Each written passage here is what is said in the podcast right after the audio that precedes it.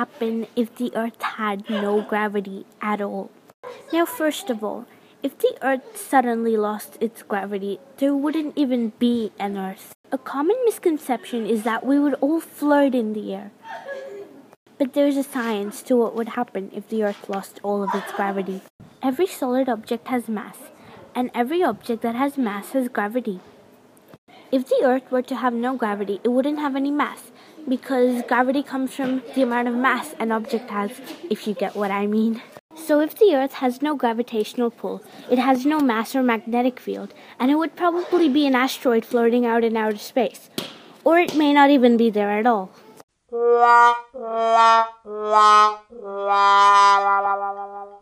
In conclusion, gravity is a force that pulls objects together. It was first discovered by Isaac Newton and was then clearly explained a bit better by Albert Einstein. In some cases, it's very strong, but without it, the universe and things would be out of control.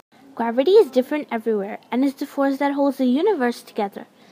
It is very essential for human life on Earth because without gravity, and I know I've probably already said this a hundred billion times, but the Earth wouldn't even exist, and neither would human life. Thank you for listening to my podcast about gravity, and I surely hope you've learned a lot more about it than you knew before. I hope it was interesting and it helped you with research or just to know facts about it. Thank you.